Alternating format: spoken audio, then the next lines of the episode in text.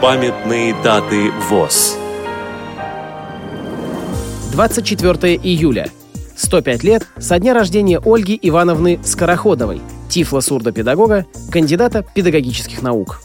Программа подготовлена при содействии Российской государственной библиотеки для слепых –